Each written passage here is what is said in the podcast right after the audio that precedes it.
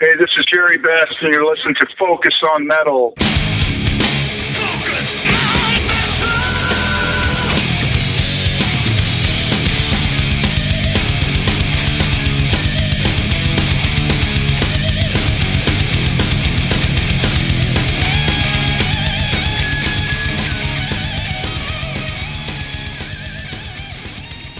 Right, metalheads, welcome yet again to another week of Focus on Metal. Scott here, and Richie. and uh, we've got uh, oh, I don't know, a little bit of chat before we uh, we dive into uh, this week's guest. But anyways, before we get into that, how we doing, man? I'm good. Seems like it's uh, once again been forever since you've been down here. Al- Always is. Yeah. So it's like a, every time we come on, we always you know start with that. It's Yeah. been a while. It's been a while. It's been Yeah, a while. well, it's true. Yeah, it's true. But uh, hey, you know, you did a great interview with uh, with Tommy a few weeks ago, and uh, Tommy Bolan. Yes. Yeah. Yeah, and uh, and good stuff. So when you sat down, you picked up that box set over there. Yeah. So go ahead, grab that box set. This is the Warlock uh, Doros Triumph right. and Agony box set, Okay. So which I have not seen. right. Okay. What's it called? Dolls and yeah. right now, this is kind of like the. I was Where's Appalled. Where's, where's the hands? just yeah. Take it out. And take a look at it. All It's right. So this is the if you know the album cover. yeah. This is definitely not a a uh, you know Todd McFarlane kind of thing. It's it's it's pretty horrible, isn't it? It, yeah, it's not great. So yeah, I was, you know, I saw some of the pictures before, and I was like, oh, that's pretty cool, and it's a box set and all that, and and then uh, so I got the box set with the CD, DVD, and the small eight inch recreation of the uh, of the album cover, and um, yeah, it's it's a very not well done eight inch recreation of the album cover. Yeah, it's pretty bad. the, like, the album's stellar and Oh yeah, the box is, looks really good Yep. and they've reimagined the artwork to put more up to date pictures. Yep, yep. And I'm Um, hoping, you know, I've got the, I've got the, uh, what is it? I got the blue and white vinyl still on order too. There's the blue and white. There's the black and white. The blue and Well, white's you're been delayed. Yeah. Well, I, you know, I'm a pretty big fan of, of Warlock going back and stuff too, and it, it's cool stuff. So I mean, I didn't go with the the other version, which is the black and white vinyl with the uh, whatever five foot eight cardboard cutout that you can get for like a hundred bucks, which is like the album cover as a giant cardboard and stand up cutout. Okay. Um, I was like, no, and especially after I saw the little figure thing, I was like, oh hell no. Yeah. Um, but they did they did do good as far as trying to put some packages together, and that was that was pretty cool. Yeah. And uh, but yeah, I was like I said, I was like, really, are you freaking kidding me? And actually, that came in the same day that we aired the Tommy talk. it was like just by sheer coincidence. It I was like, I posted the thing, and then I went down the post and I gr- grabbed the package. So yeah, Now I'm I'm big into the physical product, Mhm. uh, as are you, but you see all these dolls coming out and all that. I, I draw the line somewhere, and that I I don't go for that. Mm-hmm. yeah, I'm more like T-shirt, Yeah. vinyl, CD, yeah. maybe poster kind of thing. Uh huh. What what do they call those things? Funko. Oh yeah, yeah, Funko. Yeah. Yeah, you see people collecting those. Yeah. and you, of course. They just had one. It was um, they did a special one that went. So you got the the remastered Black album, and then the four Funko figures. I think it was maybe a Walmart exclusive or whatever. I I don't know. They just they looked terrible to begin with, and it was like, no, I don't I don't so. go there. Uh, Yeah. because I'm 50.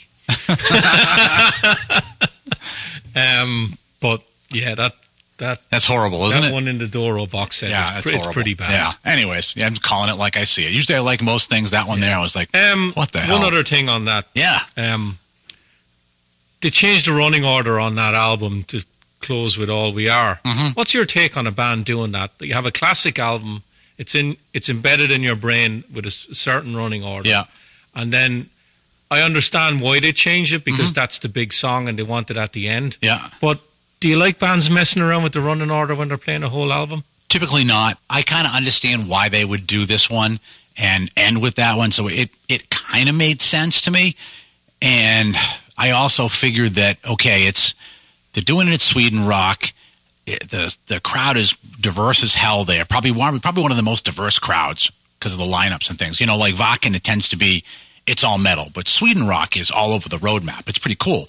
And so I think that they may have also changed it a little bit just to cater to okay, well, there's going to be people in that crowd, a lot of them that have no idea what that running order was, and so they just were like, oh, well, we remember this song, and so you know, I think that that might play into it too. Don't know, I'm just guessing, but I think that could be a possibility. Yeah. But usually, yeah, I mean, for a lot of them, where I've you know. Especially stuff where you grow it up and you and you're listening to albums, so you're listening to the whole album and you flip it over, and, and it that's it does literally get ingrained in your brain to the point that um, you know things like you know Def Leppard when when you think of like Bring On the Heartbreak and then at the end of that you expect that it's going to start going dun dun dun dun dun you know and, and you want to go into switch 625 my brain automatically no matter what else comes on after it my brain does that right into it so it's yeah usually that stuff does it and get ingrained in my brain I'm not a fan of changing the running order. yeah I'm just not. You're I've, I've seen. Megadeth do countdown, and they could have fucked around with the running order there to Yeah. end with Symphony and Sweating Bullets and um, what was the other Foreclosure of a Dream. Uh-huh. But no, they played it song one, song two. Sure, and, when- when we saw when we saw song um, eleven. Geoff Tate, I mean he, he he kept both albums in their running order as well and stuff, and and yeah, the Judas Priest when they went out and they did the uh, the British Steel one, um, that one I definitely would have been really upset if they changed the running order because my anticipation, um, you know, at the for that just you know having that song at the end and knowing that they'll probably never play it again on any tour. And it was just kind of like, oh, and that's going to be like the last one they do. And, and it's going to be, so that was, that anticipation was pretty cool. And yeah, I would have been upset if they changed that one. And, but again, that's another one too that's definitely ingrained in my brain on what that order is. It's interesting what Metallica did when they played the Black Album. They played it backwards. So Enter Sandman was the last song. But they played it in order, but it yeah. was backwards. backwards. So you still would have had The Unforgiven and Nothing Else Matters in, in the Uh-huh. middle, yeah. but they ended on the big song. Yeah. And then Sad But True was the second to last song, which would have been Uh huh. the second song anyway if they had gone the other way. Yeah, that one. I don't know. That one is kind of a little bit different. I mean, it's neat that they did that, but I think that one, especially because that was kind of an advent of a lot of new people deciding, "Oh, wow, we like this band." That that that was almost like an like an a la carte album. You you know, it got things got played on MTV, and so you might know only you know three or four songs out of it, and and and it had a lot of the radio play, and so yeah, I think that one was one of those things where you had the that individual song experience. You know, with me, I mean, yeah, I, I was doing all those albums right along, so it was like, okay, yeah, I get the Black album. Oh, this is different, but I was still listening to it front to back. Um, but I think that's one of those ones that there's a shitload of people that came into the band at that point, and they, again, like I kind of call it, they they have kind of an a la carte on it instead. Yeah, yeah. I don't. Want, we're not going to spend too much time on Metallica. No, The one at some thing- point coming up, Yeah. we will though, because it's just the an one thing elephant I, in the room. One thing I want to bring up is, uh, you know, we don't talk about COVID that much, and I'm not really going to talk about it. But one of the consequences of it, if you want, is all these anniversary shows for albums that reach Yeah. the milestone. yeah, The bands now can tour it for like three years straight uh huh, because you look at Geoff Tate. yeah, He's still doing 30th anniversary shows for Mindcrime, or not Mindcrime, Empire yeah, and uh, he's probably going to be doing them next year. And the album's going to be thirty. You know, it's, it'll be thirty-five years old, and he'll be still doing thirtieth anniversary shows. Yeah, I mean, it's kind of a bummer because, yeah, I mean, was it the Symphony X 25th anniversary one? I'm definitely bummed about that because I had the tickets for that one, and it was like a perfect day. That was going to be good. I think it was what it was. Primal was on that bill. It was like, oh, this is going to be a killer show, and now it's been rescheduled. But it's basically it's it's on like a, well, like a weeknight type It's of deal. taken playing with him. I don't think any Yeah. other bands are playing. Yeah, and it's so the line, you know, all of that, and and I know they they changed management and all that stuff, but it was like, oh crap! It was like I had awesome seats, the bill was awesome, and and then it's kind of like, ah, this just isn't working in my schedule anymore. And it's like suck, Yeah. you know? So, Yeah. yeah. But did you see Geoff Tate is playing? uh, People aren't going to know where this is. Uh, he's playing in a pub in Dracut. It's called the Boat. The boathouse, Is it what, the boathouse. how- is that a played- pub? Uh, it well, it's a it's a like a little bar. It's I can't call it a little bar either because it's but it, so with I don't know. You probably never went to any of those places in that neighborhood in Dracut. Me, but- never. okay. I've I've actually played there. Dracut is the next town over from where we're Yeah, recording. I've this. played there.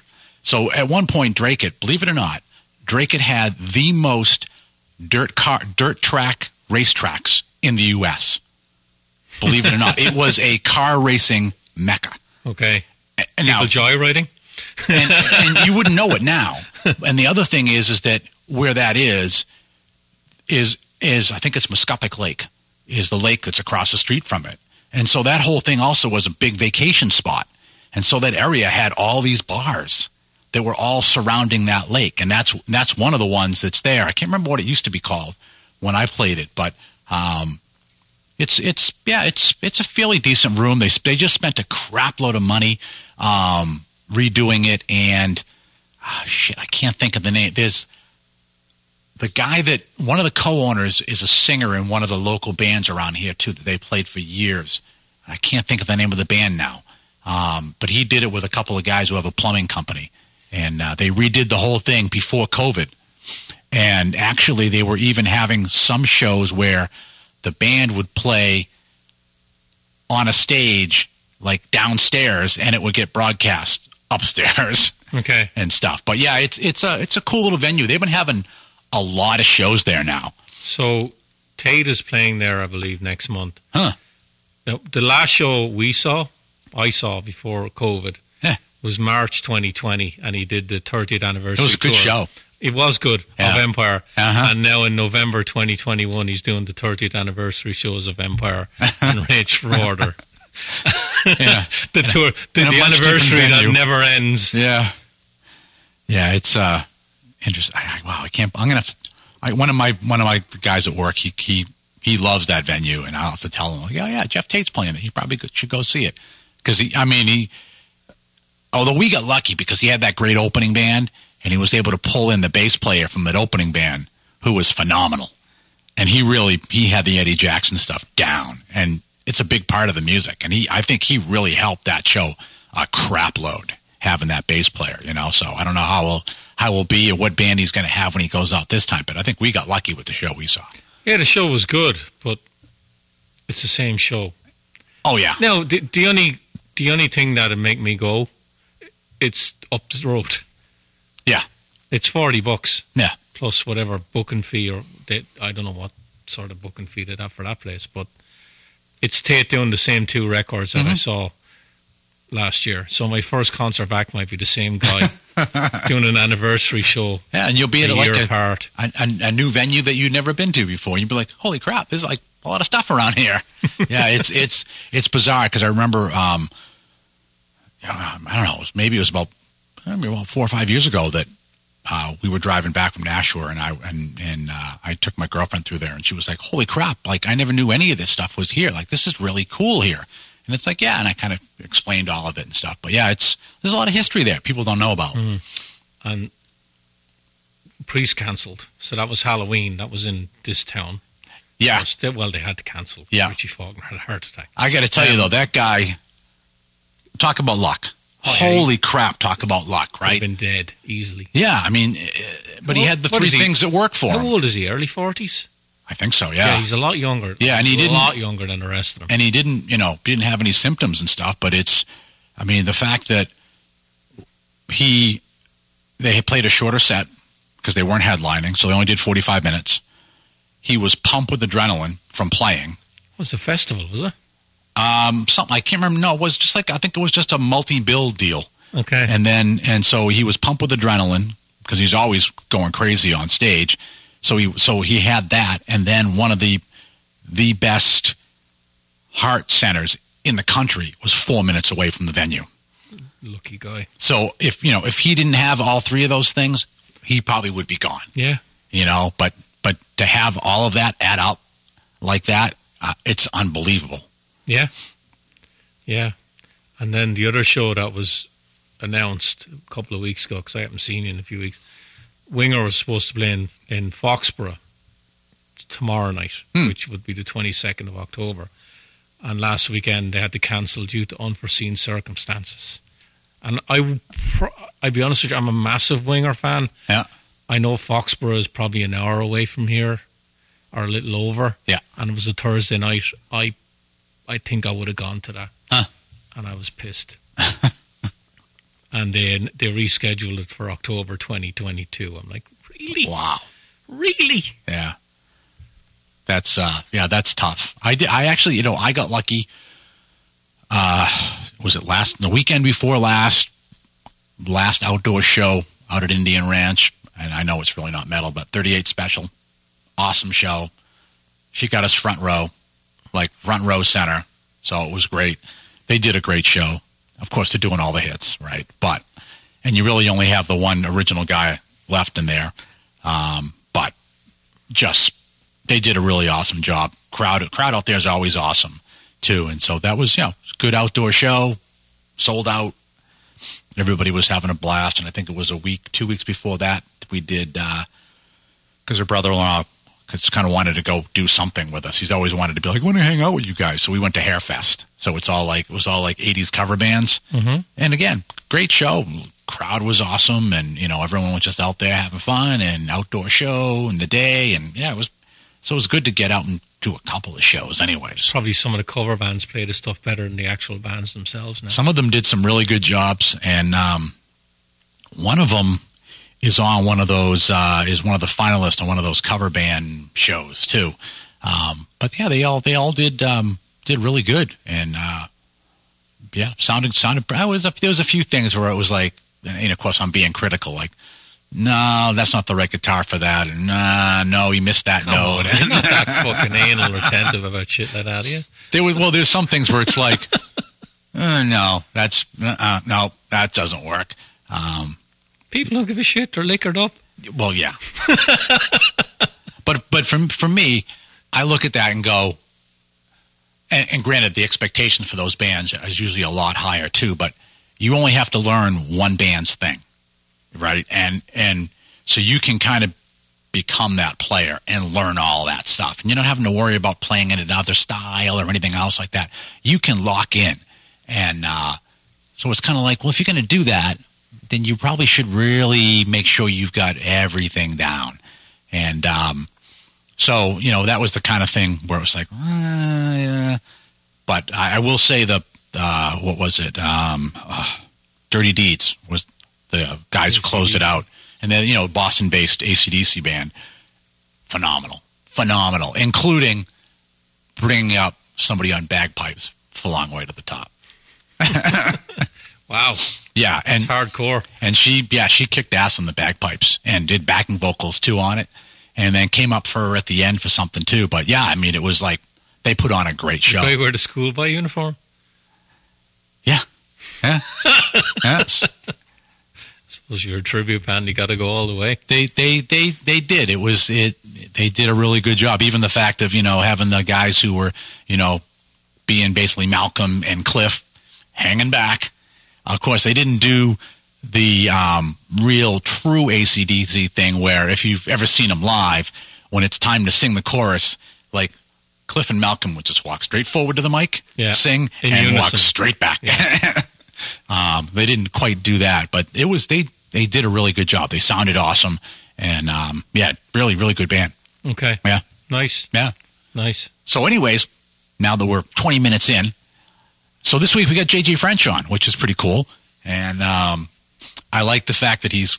I, at least I've never heard this anywhere else. He's got a new book out. He's calling it a bizmoir, which is a business memoir, right? So I thought that was pretty interesting. I think he probably coined the term. Who knows? But uh, uh, I thought that was an interesting subject. I haven't read the book. I think you've read the book. I've read it. Um, I got it sent to me. and uh, No, actually, I bought it. oh, okay. Yeah, I got it sent in a PDF. Ah, fucking hate I- yeah, it is rough doing that. So I bought the book. but uh, it, you know, it sounds pretty interesting. Um, and you had a great chat with him as well, which is which is cool. But it's uh, uh, what is it? Twisted, Twisted Business. Twisted Business. Yeah, I swear to God, I can never remember the name of the damn book. Twisted Business. Yeah, uh, my life in rock and roll. Yeah. Um, we talked about his podcast in the beginning as well. Yeah. Got the French Connection. He's on. He's on podcast one, and he doesn't have the normal guys on it. And even when he does have the music guys on it, like he had a great one inter- conversation with Doc McGhee, Oh, cool. and he goes really deep with Doc because he's a manager as well. Right. So it, he's got that slant on it where he'll ask a lot of uh, uh, maybe more in depth, informed questions than someone like I would ask Doc McGhee. Yep. I'd be like, you know, what is this guy really an asshole? Or, Yeah. you know, what was it like managing this band or something like that? Whereas JJ will get a lot more deeper than I would. Yeah. Um, but yeah, had a great chat with JJ, and he gave me huge compliments during for the questions that I asked him. Yeah, it obviously, you know, which- went really well because he even started telling you stuff that was like, oh crap, I never really told that story before. And, yeah, so, yeah. it it made me real feel really good because said it before. You know, we we don't get anything for doing the show Mhm. financially or anything like that. And one of the be- best compliments we can get is when some an artist says that you ask great questions. Yeah. that makes me feel like I'm doing something worthwhile. Yeah. Um, and to get it from someone like JJ, who's been in the business for Yeah. 50 years, and he's got his own podcast that he's probably getting paid to do, and Yeah. you know, he's been in a massive band called Twisted Sister for years and done tons of interviews for the book. And Goes out of done a fair bit of that. management Oh, as yeah. well and stuff. So, yeah. Yeah. Yeah, he managed Sevendust, Yeah. Yeah. which I didn't Um, actually get into.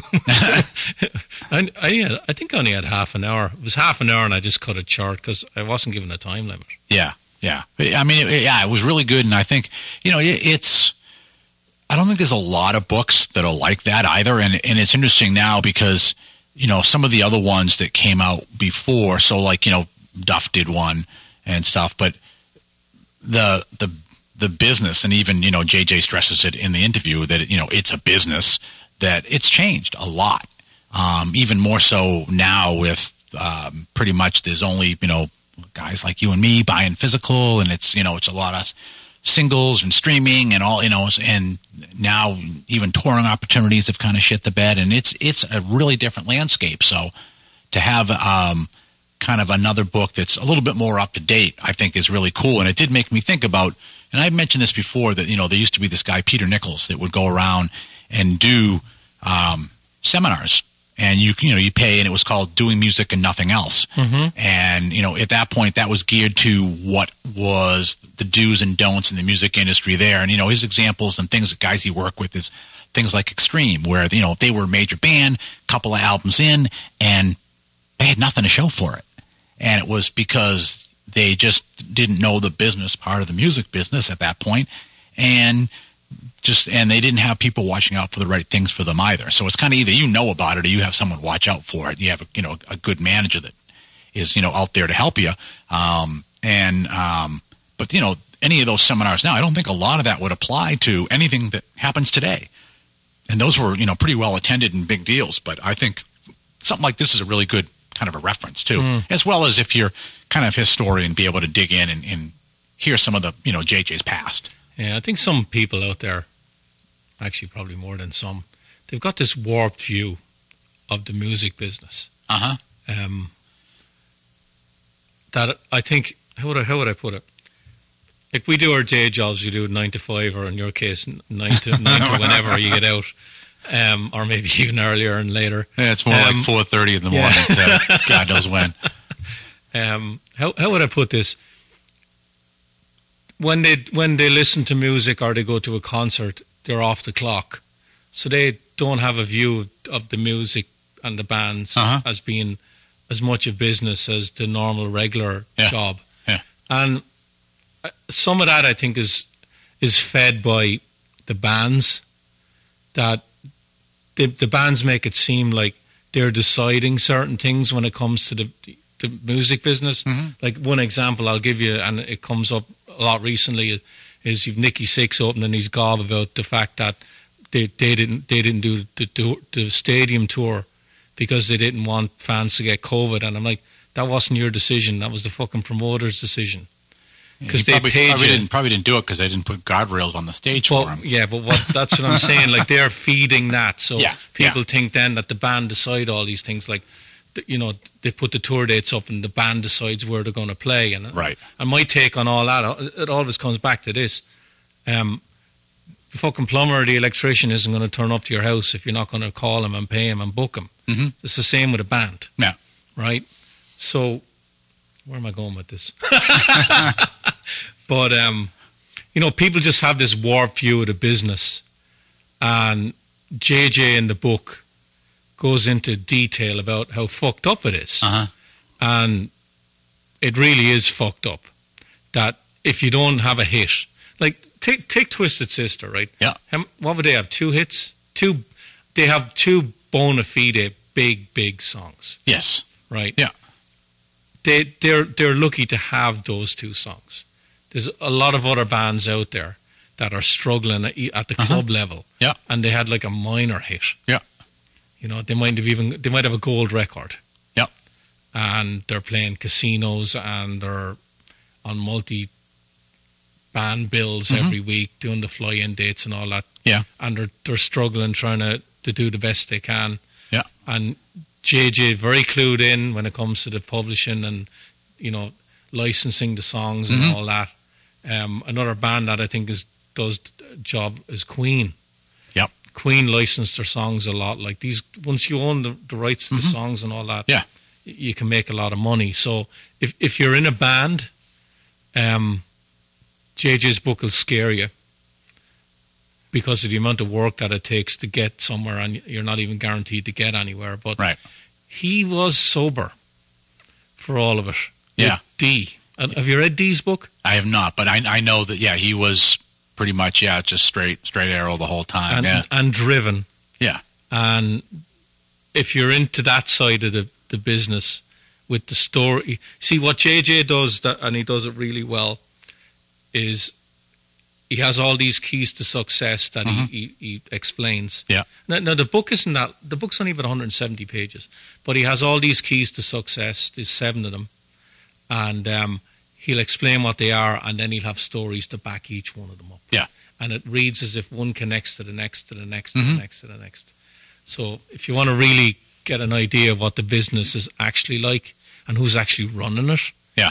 um, and you know, this I think is a great read. Yeah, yeah. Really And I think great there's you know a lot of a lot of it too gets skewed on, uh, these you know these TV shows where you know America's Got Talent and things like that too, where suddenly you know now you have people that are in there that think that oh I can if I just get on one of those that's it I'll make you know I'll make it and it's like Yeah, but the people No, who you- make it you are have- Si- people who make money on that is Simon fucking Cowell. Well, and well, that's the thing is that is that's the business part of it, Yeah. right? But they don't see that, No. right? See, they because they equate somebody knowing your name to like, oh, that's all the success and all it, and it's it's not. It just Sure, isn't. Wasn't wasn't uh, the the take years ago when MTV had the Cribs show on that uh, they had all these fancy houses for all these stars, and then Yeah. you find out that the fucking label owns all of it, and the artist hardly owns any of it. Yeah, and yeah. it's all like window dressing. Uh-huh. It's to make you look really good, and it's Right. like I've got fifty cars in the garage.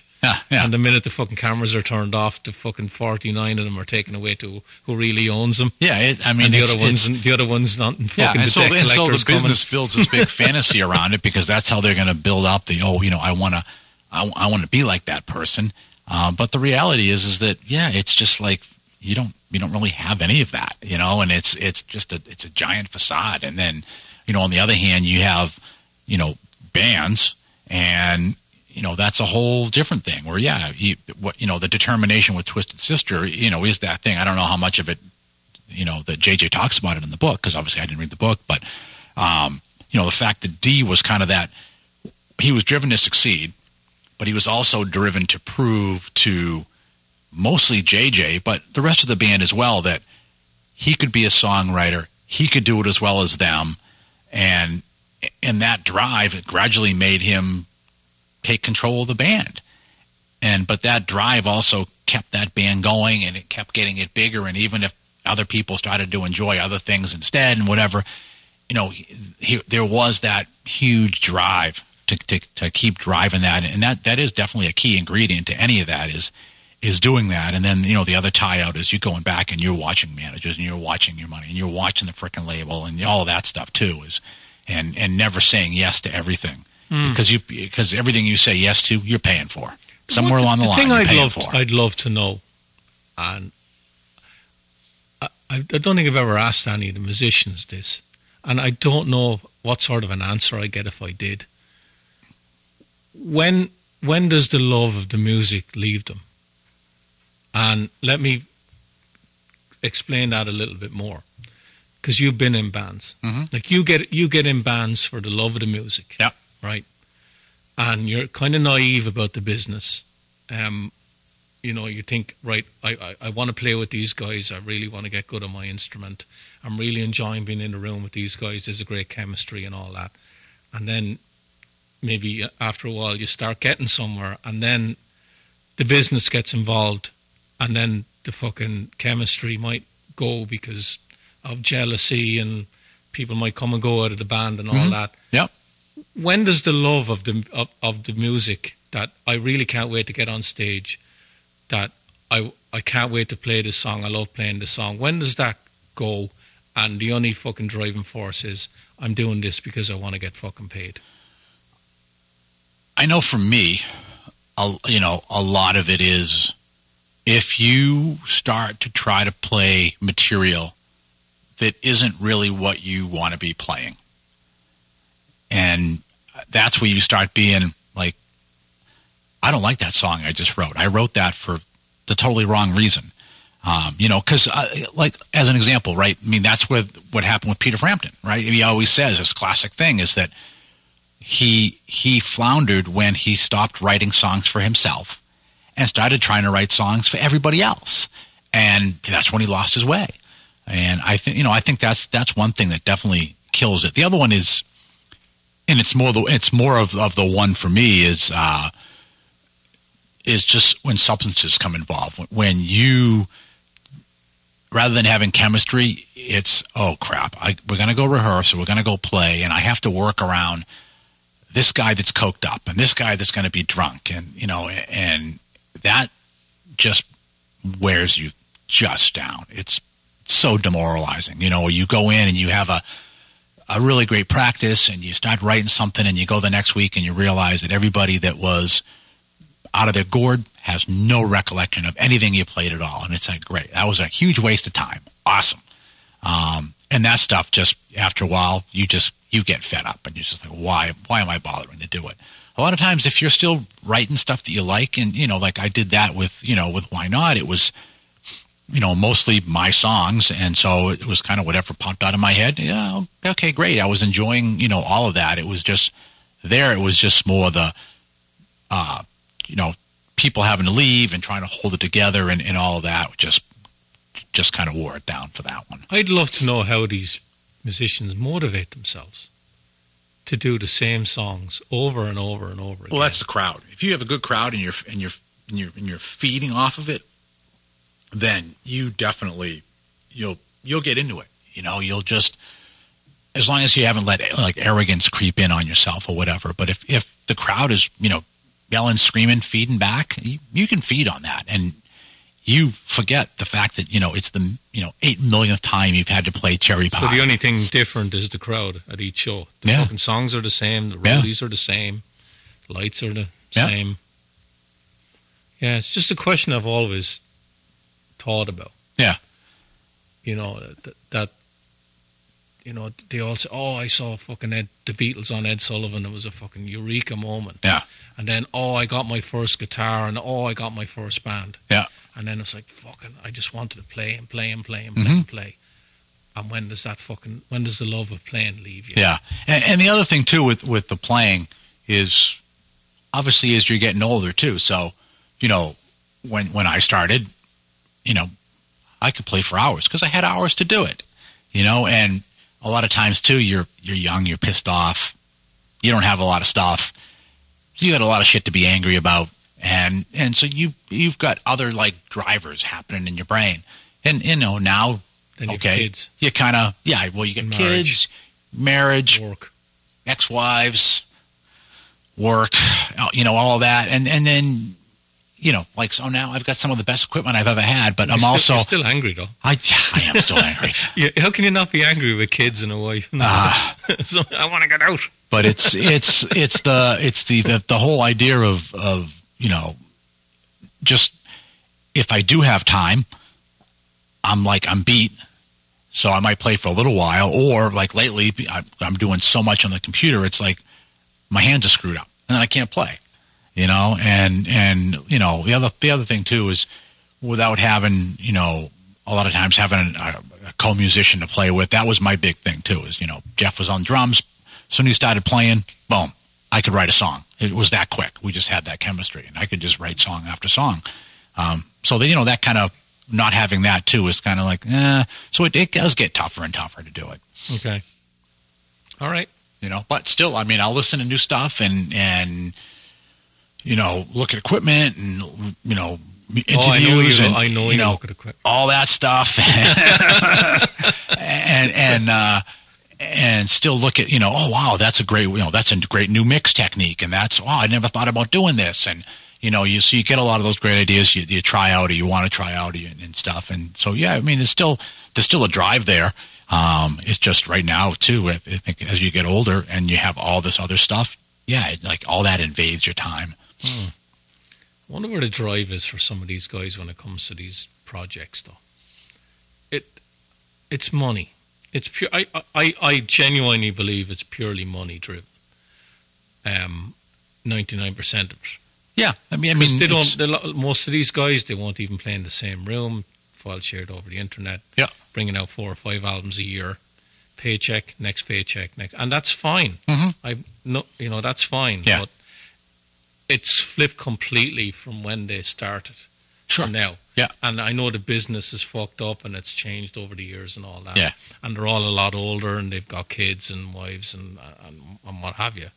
But um, they still bring out the music. But man, the fucking you, you talk to JJ and I'd love to sit down with him for an hour or two and just sh- share a drink with him. Uh-huh. And I'd say the fucking horror stories he'd, he'd tell you. Yeah because I I I think I scratched the surface talking to him. Yeah, I mean, there's and a lot of there's a lot of me. stuff, and it's and it's different now too. I mean, there's a lot of it. The you know, like if if I really, really, really wanted to do it, I could probably make decent money mixing stems, which is something you're probably going, "What the fuck is that?"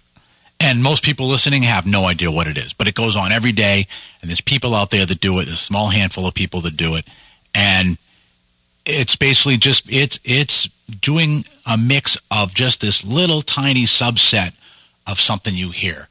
But it's something i could probably make some good money just going and mixing stems.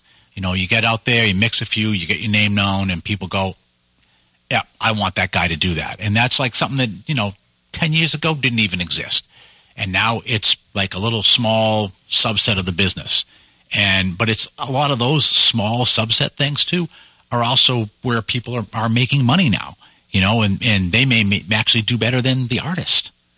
So, you know, there's all that other stuff in the music business. The business people always make more than the artist, don't they? Yeah. yeah, usually. Yeah. Yeah. All right. What do you say? Want to roll JJ's very informative interview with some uh, never be heard before stories in there? Yeah. All right, let's do it. Richie? Yeah, JJ, how you doing? Good. You're in New York? Yeah, I am. Yeah, I'm just outside of Boston. Cool. I'm from Ireland originally. Wow. Okay. No, uh, so from Dublin? No, I'm from Water- I'm from Waterford. It's about 100 miles south of there, but I lived in Dublin for about 20 years. Ah, you know, we were given the key to the city by the mayor of Dublin in 1983.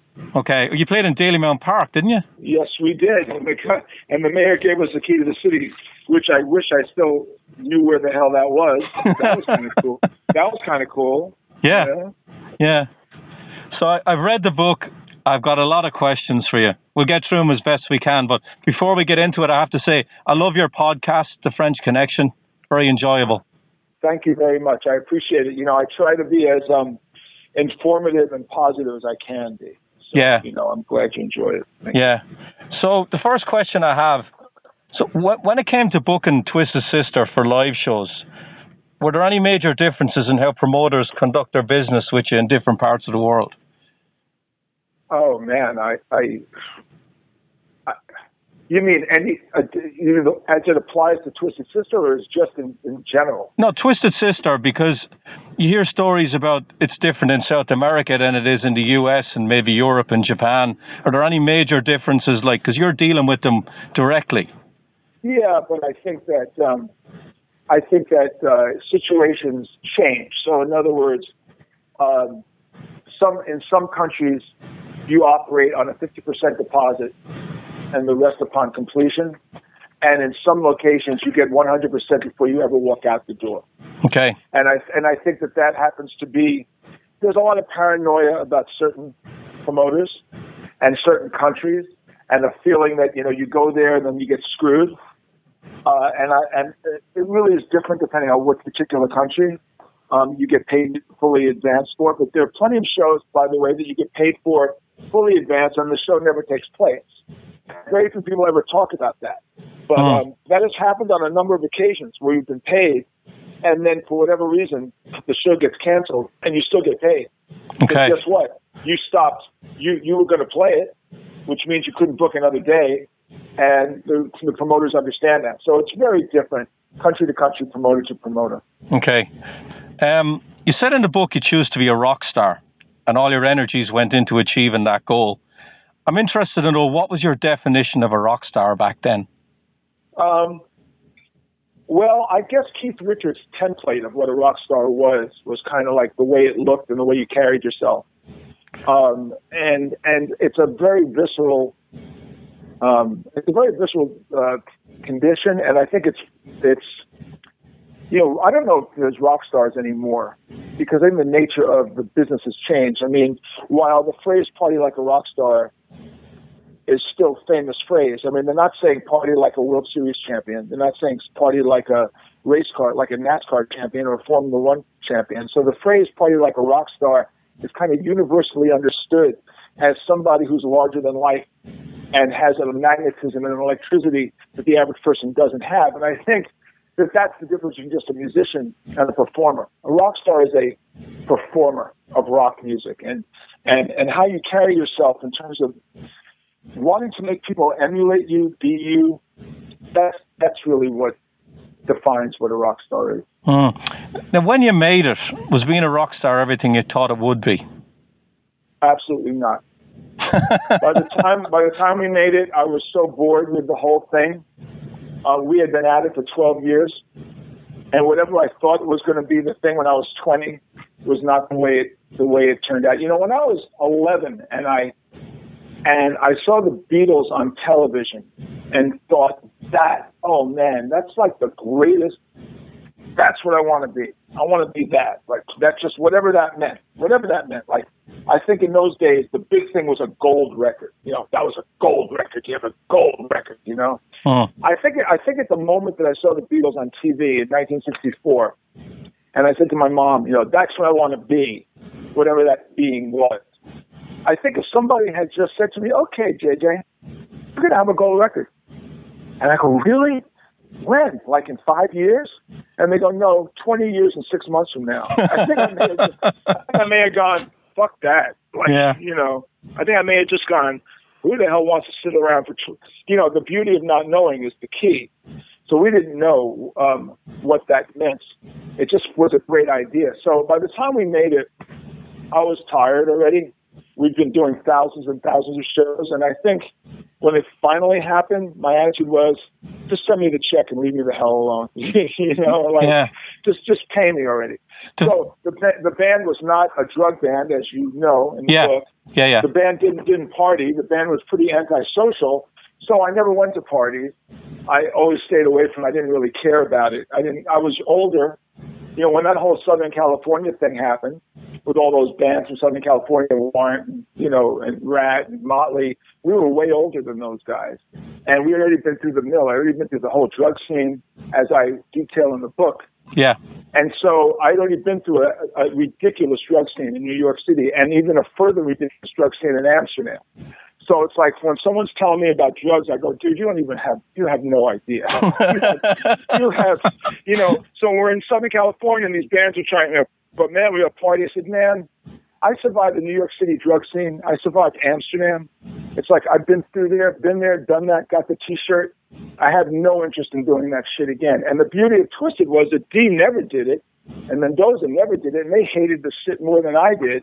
Uh, so we stayed away from it, and because we stayed away from it, the party aspect of whatever someone's fantasy is about what rock and roll stardom is supposed to be about uh, did not exist in our life, in our world. Uh, you know, we just basically did the shows, got in the bus, went to the next venue, did the show, got in the bus, went to the next venue, on and on and on, got in a plane, flew to another country, um, and went home, rested, and then did it again. Wash, rinse, repeat, Yeah. like a shampoo commercial.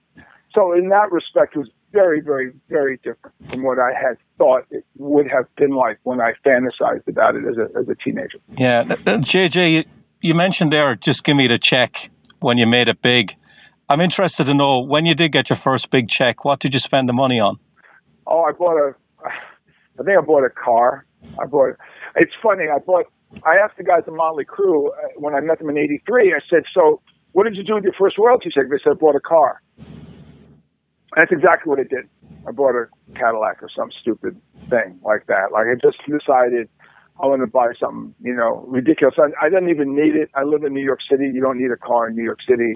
it just re- it represented something for me. You know, Okay, okay. A symbol of success, but it was kind of like it, it didn't really matter. You know, I was living where I was living. I wasn't going to change that. I wasn't going to change my living conditions. And by the way, I was older. I was 34, so I already had been through bankruptcies, and I'd already been through like losing everything on a number of occasions. But it's detailed in the book. So I never wanted to alter my lifestyle to the point where I could never replicate my lifestyle. Okay. So I was always very, I was very, very, very concerned. You have to realize that I am of, I came to this conclusion as a young age that there's three kinds of people on the planet Earth: the people who make it happen, the people who watch it happen, and the people who say what happened. And I was not going to be part of the what happened crew. I was going to be either make it happen or watch it happen, but I was never going to be the kind of idiot who goes, "I don't understand what happened, man. It's all our money. It's all gone." I know exactly where every penny went and why and why it went, and good or bad, good decisions, bad decisions, whatever. I don't lose sleep at night thinking, "Oh man, like what happened? I don't understand. Like who, who took advantage of me?" The Yeah. answer is I don't. I don't have to worry about that shit. Yeah. Now, one of the things that comes across in the book is your thirst for knowledge, that you weren't afraid to ask questions. Um, but when you started asking the label your business questions, how receptive were they to them? Did they like it? Were they like the magicians that didn't want to reveal their secrets to you? Um, no, I found guys at the label who did because I'm very good at finding out that shit. Like really good at it. I, I, I just kind of keep digging. It was like back in the bar days when the band was uh, the band was being told by club owners that we, we weren't drawing well. I thought to myself, that's bullshit. I know exactly what we're doing. I hired a guy to sit at a bar with a clicker and click people coming in and out. Yeah. And I got to know the bartenders and I found out how much the drink averages were. There was no way I was going to listen to this bullshit and believe it. So when you know, knowledge is power. When you really know your value, then you can then start to negotiate from a, from a point of power. So I always want to know the truth. That the truth I found out early was horrible. The truth of record deals is horrible. The indentured servitude nature of contracts is horrible. The legal ripoff of the artist is horrible. The royalty statements that they give you are horrible. You have to really dig deep in to start to understand how fucked up this business is. And it is fucked up. you just have to just go. And then, you know, you just, your eyes glaze over at how bad this business is now. Having said that, if we didn't succeed at the level we did, you wouldn't be interviewing me. Yeah, true. So obviously something happened. Obviously we transcended the fucked up part of it, as as did Kiss, as did ACDC, uh, as did Judas Priest. You know, you ask all of us who've been around, and all of us will have horror stories to tell. And they'll also tell you that when you're around as long as we have, you get your ass kicked the first go round, you're smarter the second time around. But most acts, as you know, don't have a second life, or a third life, or a fourth life, or a fifth life. Twisted Sister, Judas Priest, ACDC, Kiss, we're 50 year veterans of the music business. And we've able, able over the years to turn things around in our favor. But you have to really get into the weeds and you got to get your ass kicked in order to learn. Mm. JJ, who in the band took the most convincing when it came to selling management decisions about the Um, band? Was there, or did yeah. it all depend on what it was, or was there one guy who was always resistant? No, I, I mean, Mark was, um, that's a hard question to ask. Yeah, It's, uh, yeah, because there were so many different times. You know, ever since I fully took over management, um, compl- I mean, I fully took over management out of the 50 years, for 40 of those 50 years. But I would say when the band ended in 88 and, and I fully took over in 88, um, nobody ever questioned anything after that. And I don't mean, and I don't mean that in a, I, I want to put this clearly. When a band member manages a band and the band makes money, there's an understanding that we all have the same interest at heart. I don't make money unless they make money. That's how that works. So if I sit there and create projects and situations, then they benefit from them. They're very happy. So I think ever since the band uh, ended in '88, and then I continued on with the business. Me and Mendoza produced a bunch of records, greatest hits packages during the dormant period of time. Uh-huh. When the band came back, I think everybody was appreciative that um, that I was sitting there and would help steward the thing. But you know what? You don't do it in a vacuum. You don't do it in a vacuum. You, know, you, you need a good agent. You need a good business manager. You need all those pieces. It's all collaboration anyway. And besides which, if it wasn't for Dee writing these songs, you and I wouldn't be having a conversation, would we? Yeah. No. Um, so Dee, Dee's a brilliant writer, brilliant performer, probably the best frontman I've ever seen in my life. He's tremendous. And uh, Mendoza is a phenomenal producer and a great bass player. And AJ and Mark were great rhythm sections. And Eddie's a fantastic guitar player. And if none of that happened, if none of those guys did that job, it wouldn't matter how good a manager I am. We wouldn't have success. Yeah, you need it all. Yeah. Um, now, I've had many musicians over the years tell me that interference from outside ruined the band, and everything would have been fine if you had if you let the band be the band. Is that something you agree with, or can interference be beneficial? Oh, I don't know. I don't really. That certainly didn't apply to Twisted Sister, so I can't. I can't say Okay. that absolute that that kind of a broad-based statement. I I cannot. It's not like girlfriends got involved or other managers got involved or lawyers got involved. So uh, while I do know, of course, the history of Yoko Ono and the Beatles and John Eastman and everybody else's, you know, horror stories, as it applies to Twisted, not no. Okay. Now, you prided yourself on putting on a great live show. What's the sickest you've been before a show and still pulled it off?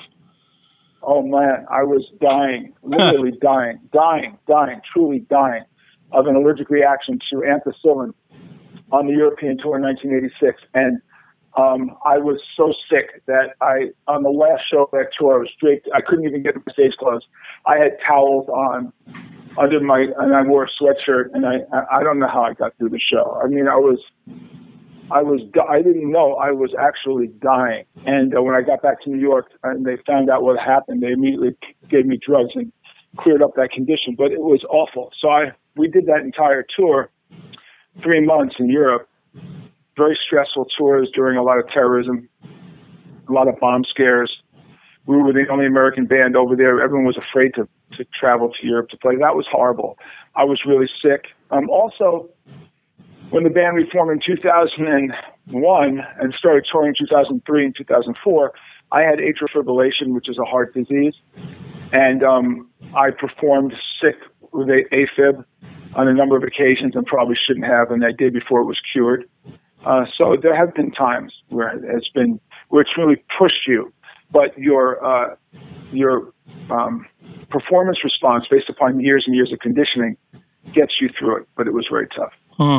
JJ, do you have a favorite country in the world that you love to visit, that you visited through touring over the years? Well, England has been very important Yeah. to the band. Uh, historically, the, the the band was was was basically saved because of England. So to say to not have England in there would be terrible. Uh, however, um, the festivals in Germany also created an enormous um, history for the band to succeed. Uh, the, the, the band succeeded in and helped uh, create the image that the band was a headline attraction around the world. So I have to say the festivals in Germany were important. Sweden, of course, from a from a um, from a um, from a, a record sales point of view, um, proportionally speaking, we, I think we sold more records in Sweden and Canada versus the population than any other country. So those countries are extremely important. Mm-hmm. Um, you know, so, and then of course you have South America, which is an outlier because we did not play South America during our heyday, and we came back and and discovered South America, and South America turned out to be um, an unbelievable place. I mean, there's a reason why many, many, many artists, not just metal artists, but there's a reason why many, many artists do their do their concerts uh, or record their concerts in um, in Buenos Aires, for example. The fans are are unbel- the fans are just remarkable. I mean, Hmm. the, the passion, but it's not just there. I mean, you know, Buenos Aires is particularly known for it, and people do know it. Bands know it, and they talk about how important Buenos Aires is.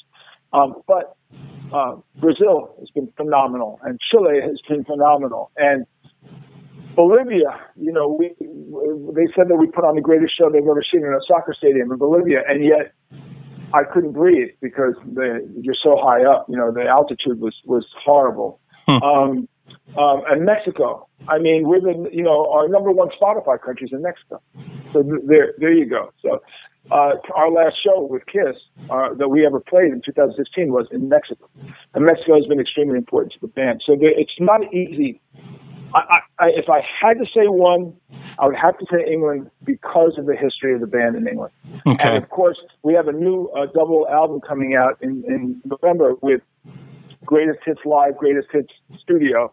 And uh, the live stuff is all recorded in England because for reasons that are just interesting. Um, it's, it's, what's interesting is that the Marquee, Hammersmith, um, live at Reading, um, live at the Astoria, they were all British and they were recorded. So we have a history of, of insanely great performances coming out of England. Hmm. Now, you lay down your keys to success. There's seven of them, like tenacity, wisdom, inspiration, civility, trust, excellence, and discipline. I want to ask you: Did, did the ba- all the band members in the classic lineup agree with all of those with the same passion you did? Um, I, you know, I never discussed that with him, and that really wasn't an issue for me. You know, when I put this thing together, it dawned on me over years and years and years that the evolution of the band and its business and its successes were a combination of all sorts of unique perspectives. And and what I tend, what I did say was that we were turned down more times than a bed sheet and come back more times than Freddy Krueger. And Yeah. that's absolute. That's absolutely 100% true. I mean, yes, we we did all those things. Um, as to whether they perceive it that way, I have no idea. I never, I never asked them, so Do you- I don't know if Do you, do you think, JJ, that because you were the leader, that they just followed you and you had all those? Um, I think yes. I think we remember there was a two-track thing here. Dee did the creative stuff. He wrote the songs, and I think everybody followed it because you know he had a great track record. He was a phenomenal songwriter. Yeah. and we we believed in his vision for for all the years that he did the creative side. And I think from a business standpoint, nobody else in the band, I believe, um, had a ma- had a management vision. So they trusted my management vision. And then over the years, as the band got older, my relationships with the record labels became deeper because I became much more in the business side of things Mm-hmm. and the band trusted my my knowledge of the record industry. And the record industry is a fucked up business, like I said. Hmm. But um, I made it my point to really learn the ins and outs of it, and and I know more about it than most people, than even most managers. Okay. You said in the book many times that there was hate, and that's a strong word amongst the you know amongst the band members, uh, especially with you and Dee.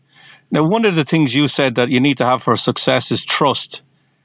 If there if hate exists, can you have trust? Well, that's a great question, and it just depends on where the hate comes from. So there was trust on one level, and there was dislike, heavy dislike on another. Um, so, you know, I think towards the end, when things really fell apart, I think that the the, the trust became difficult to come by. Uh, just in the in the feeling that you would rely on somebody to be there for you, you know, in that kind of amorphous kind of state.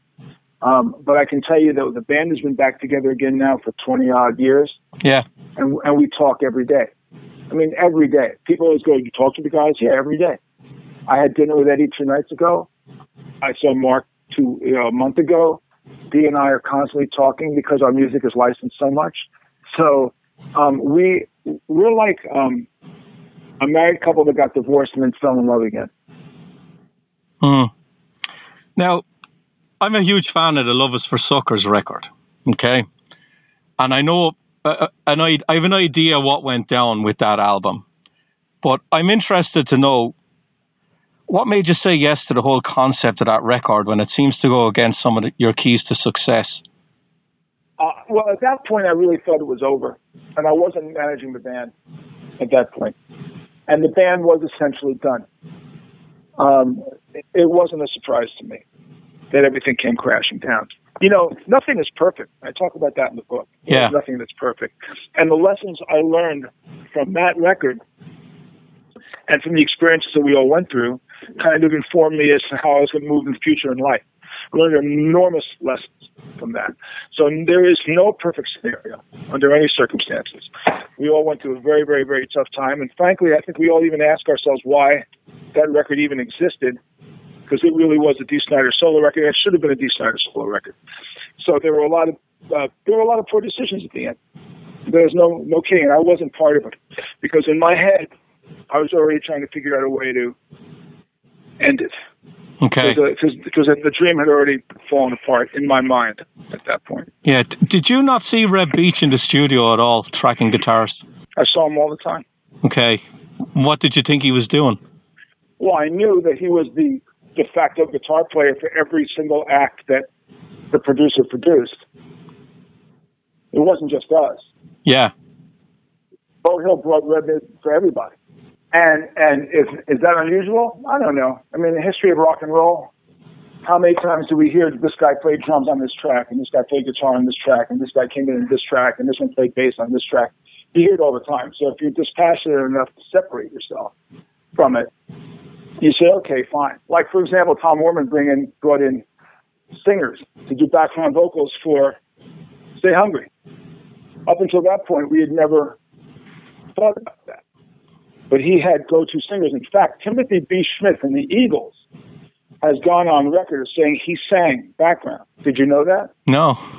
yeah, much, much to my surprise, uh, he was quoted in the in the Eagles documentary that during the time the Eagles were down, um, he was sitting around L.A. doing, you know, just like trying to do whatever, and he wound up doing studio work. Now, I have no recollection that Timothy B. Schmit did any vocals whatsoever. And I even called Tom Werman, who produced the record, and I said, Timothy B. Schmit just took credit for doing background vocals on Stay Hungry. And he went, not in my mind, he didn't. so the point, so the, the point being is that studio guys float around all over the place. Yeah. And producers use them randomly when they want. So, of course, Reb Beach, who's a great player, was a, a go-to guy for um, for Beau Hill, and so yes, I certainly knew he was around. Yeah. Final question before I leave you go, JJ. When all is said and done, do you count your friendship now with the other Twisted Sister bandmates as your greatest achievement? That through it all, you emerged on the other side as friends. Yes. Thank you again.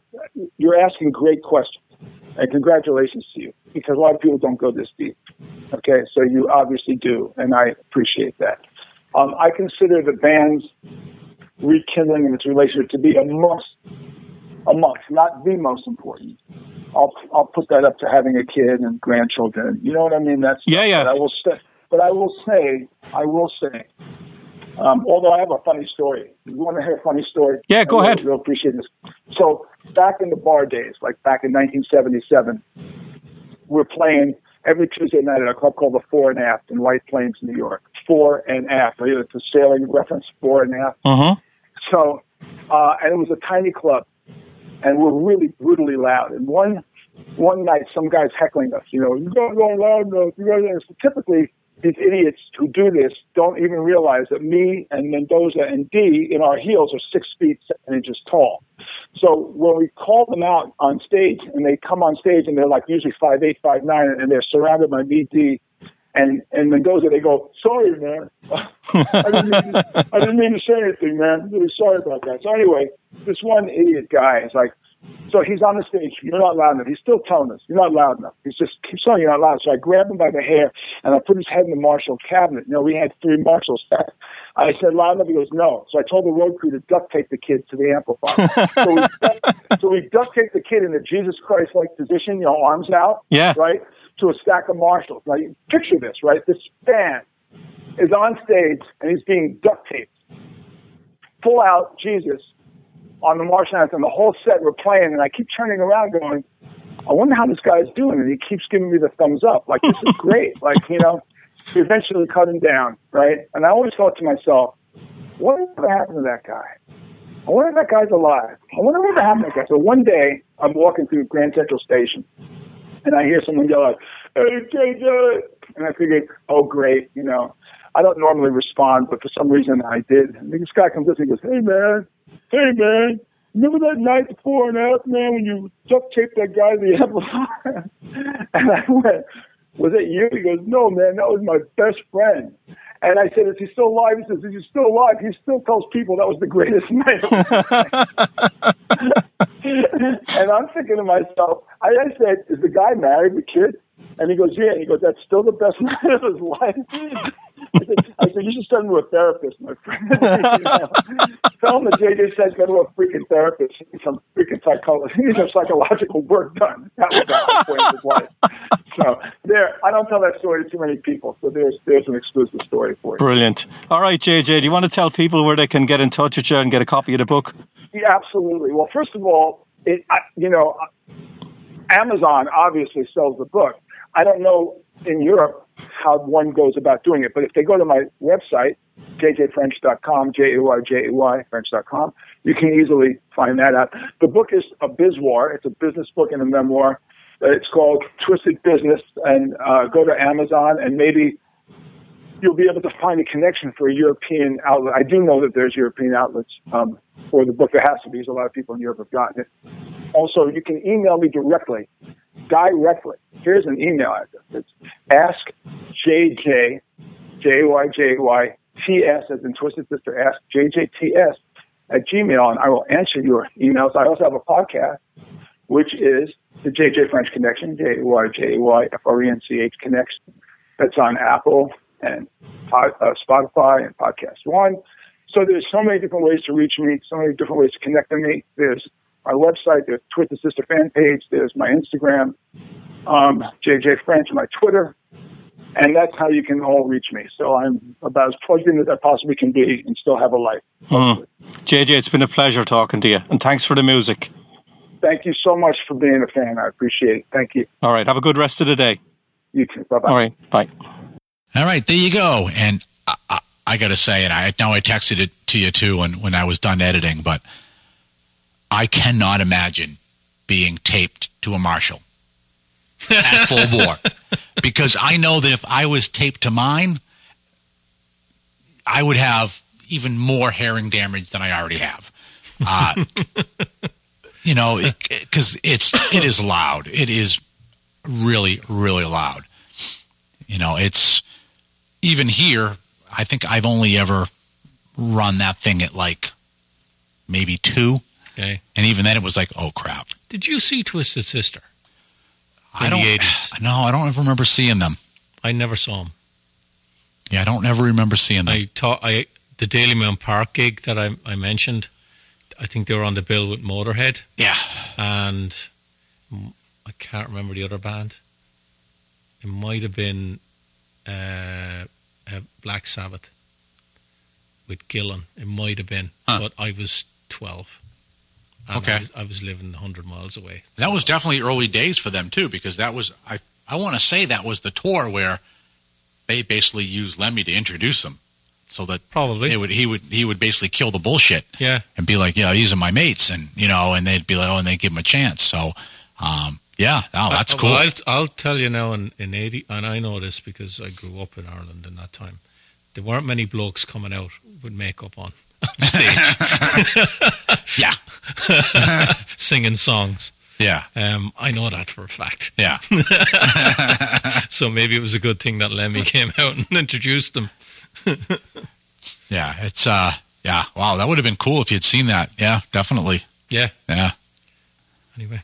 Yeah, but that was a good, good, good chat, and yeah, I mean, he, he, I was, I was really happy to hear him have some good things to say too about the questions and stuff too, because yeah, that was, you know, definitely uh, um, one of those top notch ones, and Yeah, I was very happy with how it went yeah, yeah, definitely. for a change. ah, no, you've been on a roll. Uh. So, um, yeah. So this is kind of the, I guess, in a way, kind of the the new normal right now for us. Is you know, last week we, you know, got busy and yep. So we didn't end up putting out putting the show out. It was kind of like I might have been able to throw something together. I definitely had some audio, but it was like We've only got one show other than this Yeah. audio. Yeah, We've that I've al- we, we've nothing banked. Yeah, and it'll be and that'll be a that'll be actually be a two parter because it was a long one. Um, but yeah, it's um, definitely kind of the new normal for what we're doing, and it's especially with yeah. I mean, you've been crazy work life, and and, Yeah. and I've been busy, and it does take a little bit of pressure off. And we talk about the love of the music. Um, this makes it so that when we we put a show together, we're like we're up for it, you know, and it, and it's fun, and it was uh, it wasn't like, oh shit, I got to get this done. It's a deadline and, and all that. So it's it's it's actually bringing a little bit more enjoyment back to it. And um, we're also free form on the time. You know that it's uh, okay if we're going to do a half an hour episode. Great, we're doing an hour one. Great, whatever it is. Um, so no limits on it as well. And uh, so that works out um, pretty decent. People seem to be happy with it. So uh, We might do gonna more do it. discussion episodes, just the two of us as well. Yeah, yeah. I mean, we definitely kind of have it on the um, on the docket. We are going to do just a we'll do a discussion on on Black Album 30th anniversary Yeah. because it, it's it bears talking about. It's Yeah. Mm-hmm. a it's a cool topic, and I know that you probably have one set of experiences, and I have another one. So I think it'll be a great discussion. Yeah. Um, and and definitely while we're on the subject of that too, is that um, if you have uh, you know if you go to YouTube, there's a great Metallica episode that was done for Apple Music, and it's about a two-hour episode, and it's a really really good interview with all four of the guys, and um, very very open. When you men- when you say all four, is that Robert or Jason? Robert. Okay. Um, but I'm glad you mentioned that. But there was some real genuine, um, thoughtful things that James says about Jason and things that they about how they wish they'd done things differently, how they realize how integral he was, how much he put into the like it was genuine, just outpouring from James on all of that. Um, and that was and that's deep into the interview. But before that, just a really good. Um, you know, the interviewer was very pressing on things, and uh, at one point, you know, he asked Lars about you know new music, and he tells Lars, "I don't want to hear." Well, you know, we're always making the and he did like a whole Lars impression, right? And Lars is just kind of sitting there like, "Shit," and was kind of forced to make more than the stock answer. And uh, but it, it's a great interview. Did you see the before we go? Um, did you see uh, Metallica or on Howard Stern? And um, they had Elton John on it. No, that- but I know there was a lot of stuff that went around after that about you know J- kind of James saying a lot of great things about Elton and stuff. Yeah, Elton said that Nothing Else Matters is one of the best songs ever written. Hmm. And Hetfield could not fucking believe it. He was Yeah. blown away by yeah. a compliment like that. He And, and he mentioned he, he actually mentions it in the Apple Music interview. It was kind of like a like you know never even having that. You know, he's looking at this pantheon of songs and stuff, and to have somebody that is has songs in that pantheon, right? Um, and so I think he mentioned something about saying, well, how can you compare that against, you know, from the guy that wrote "A Candle in the Wind," you know, that kind. So, in again, like I said, that interview very open, Mhm. and um, of course, you know. Kirk kind of does that little kind of hippy dippy space shot kind of thing that he, yeah, you know what I mean. Um, it's you know just genuine Kirk, but it's Bob Rock done interviews for it. no, I haven't No. I haven't seen seen or heard from him yeah. about that album. Maybe he just doesn't want to. but it's uh, it's it's a great interview, anyways. But yeah, well, I think that's definitely something we're going to have to have a discussion about because it was a. I mean, for one, it, when that came out, and you think about all the albums that came out that year, and you have that, and, and in some cases, for what was big, that was almost in stark contrast to them, um, and just it was, yeah, it was it was a big turning point for them, and you know it was a polarizing moment for a lot of fans and stuff too. And, and uh, it's, it's worth a discussion You know because I'd love to talk about that album is Randy Staub, the engineer. Oh, yeah, Um, that's got my, me thinking now because I know someone who might know him. that'd be great. Yeah, that would be great. Yeah, because he engineered the record Mhm. with Bob. Yeah, he's always he's the guy sitting there next to Bob and all the studio I parts. might reach out and see if I can get contact info Yeah. him. Usually he's got the they because they labeled the chairs. Usually his chair's labeled stub. That's if he's allowed to talk. if you talk, we will we will find you. Well, I mean, a lot of that was filmed anyway, so No, it's know. you know it's. uh But yeah, I think that would be that would be great. Yeah, All right, let me actually. go get him. Well, we'll see. But um, yeah, All right. well, Well, here all night shit. Yeah. Shit. so uh, what do you say we uh before we end up doing that and you get in trouble when you No, get no. home? w- One final thing I have to ask you. Oh, I've seen it up there. uh huh. Are you still listening to the Iron Maiden record? I have not even had a chance to listen to all of it yet. I listened to a lot of it when it came out, Mhm. and I haven't listened to it in weeks. Huh. And I, fo- I this is just my, me personally. I love A Matter of Life and Death, and the albums after that Yeah. their moments, but they don't, they don't grab me the way that, that The Matter of Life and Death did. Yeah. So you got the Final Frontier, and then Book of Souls Uh huh. uh, and the new one. Um, you know, people are saying it's a masterpiece and it, it has some great songs on it, but I just haven't been motivated to pick it up. And Yeah, I say, mean, "Oh, I mean, yeah, like some of the ones that I've heard, it's kind of like okay, you know, it's like okay, I know who wrote that. Oh yeah, I'm right. Okay, I, I know who wrote, and and like some of that personality and stuff comes through the songs, which is great. Um, but yeah, I haven't had enough time to just And I listened to it. Pop it on. to it a lot now when it came out. Yeah. I, I, I, I drive to and from work every day, like it's in the 45 minutes to an Yeah. hour. So I'd, I'd like put it on, and then again you'd put it on, and put it on again, and I. The last couple of songs on it, I must have listened to them like the, the Steve Harris songs. Mhm. Um, I probably listened to the album ten or fifteen times. Yeah. I can't even remember now how they go. Yeah. Well, you know, and what's weird is I've actually listened to the Smith That's album, a great album. more than than I've That listened is- to. that's to a great Senjutsu. So record. yeah, That is a great record. yeah. So it's been I you know I have listened to that a lot, which is kind of weird. It's been there's just been a couple few lately that I've been grabbing a, a lot. Um, you know, the Todd La Torre album. Um, I've been popping that in, and uh, it's yeah, I just but I just again it's too once I once I hit the weekend. I mean, I'm just like I'm brain dead. You know, I've had the Helloween album on the last couple of days. Hmm. The new one. the new one, yeah. One of the reasons I, I, I had that on was uh, something happened in my car, and it was supposed to. I, I was thinking it would get fixed in a few days, and then two and a half months later, you get your car back and the Helloween CDs in it, because I'd only listened to it once or twice when it came out, and I put it on the last couple of days, and I'd be like, "This is really fucking good." Huh. I thought it was good when I heard it the first time, but Yeah. uh, yeah, there's some cracking stuff on on, on that. Nice. Um, yeah. it's like, woo. Yeah. All right. What do you say? We this a wrap? Yeah. All right, that's it. There ain't no more. Stick a fork in it. This puppy is done. So for myself and Me.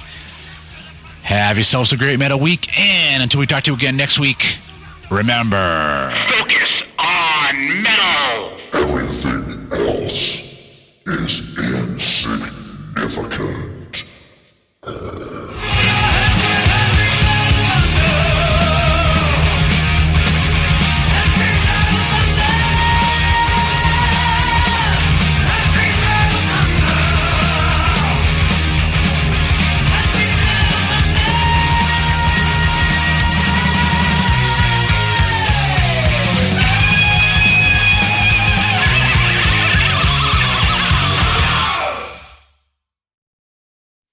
still here? It's over. Go home.